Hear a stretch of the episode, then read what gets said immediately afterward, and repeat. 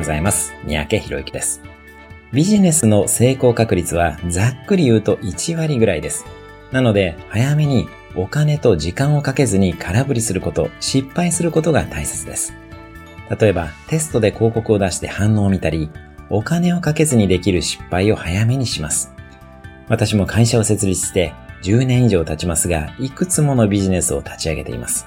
そのうち今でも残っている事業はまさに10分の1くらいです。起業した時にはオンラインの英会話教室をやろうと思って起業しましたが、結局それさえもやりませんでした。その代わり、今ではコーチングを使ったオンラインの中国語スクールの運営をしていたりします。やりたいことも変わっていきますし、時代の流れを読むことも大切です。そのためにも致命傷にならない失敗を早めにしていきましょう。今日のおすすめアクションは、次に失敗したら小さく心の中でガッツポーズをしてみるです。